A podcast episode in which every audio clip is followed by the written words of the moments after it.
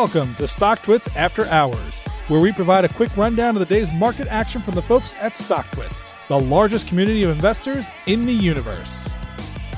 Good evening, everybody, and welcome back to StockTwits After Hours. I'm your host, Riley Rosenberger, alongside head trader at Trading Experts, Shake Prisby.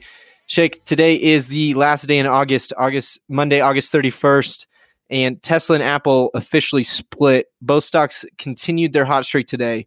Where do you see these names going from here? God, what a world, huh? Tesla's up 12% today, Apple up another 4.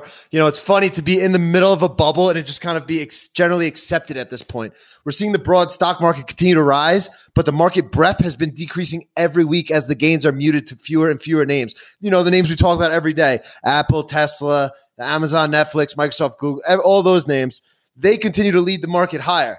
But uh, Apple and Tesla are two of the obvious ones that we've been talking about every day. There's some wild stats up out there about Tesla.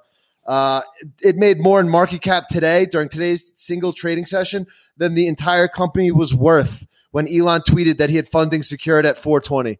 So the That's second incredible. stat, incredible, incredible. The second stat is that it took Tesla seven years to hit a market cap of 51 billion and it was up 51 billion today alone on news of a stock split where nothing fundamentally changes with the company or the stock besides the fact that retail money may have greater access to shares so you know we're living in some, some backwards times right now but appreciate it Absolutely.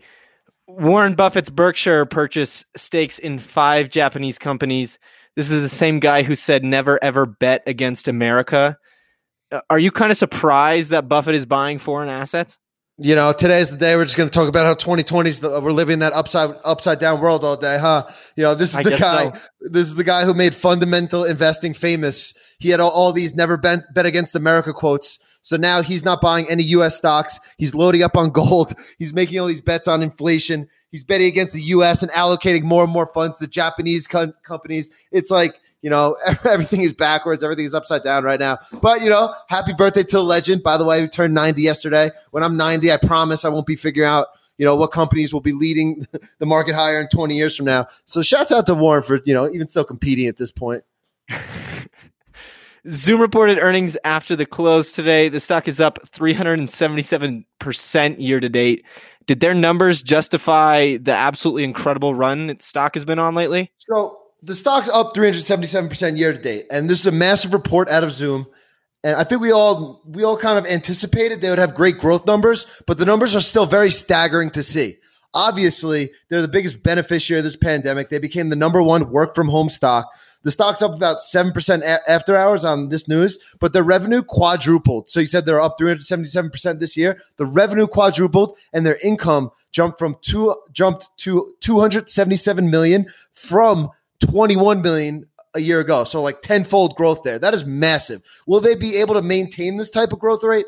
No one really knows what's going to happen with the pandemic. I would guess that these earnings, you know, could be a bit of an outlier going forward, notably the growth rates. You know, I don't think you can anticipate the next this quarter next year to bring in 3 billion from the 277 million. But this just shows that Zoom was very successfully able to capitalize and monetize on their timing. So I think this company's pricing will very much be affected by the outside world and you know companies' decisions on whether or not to bring people back to the office. But just looking at these earnings on paper, they were very special.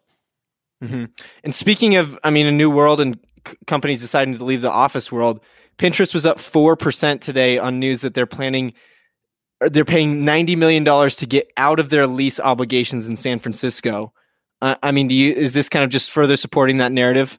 Right. I mean, this is just the direct sign of the times. You know, companies were always so rewarded for being the hotspots like New York and especially tech companies with San Francisco. But now we're seeing the stock rise on news. They're getting out of their expensive obligations and allocating company resources elsewhere. So by paying this 90 mil, they're not subject to their future lease obligations of about 440 mil. So it seems that Pinterest is making a bet that the work from home craze is going to continue over the, you know, medium to long term.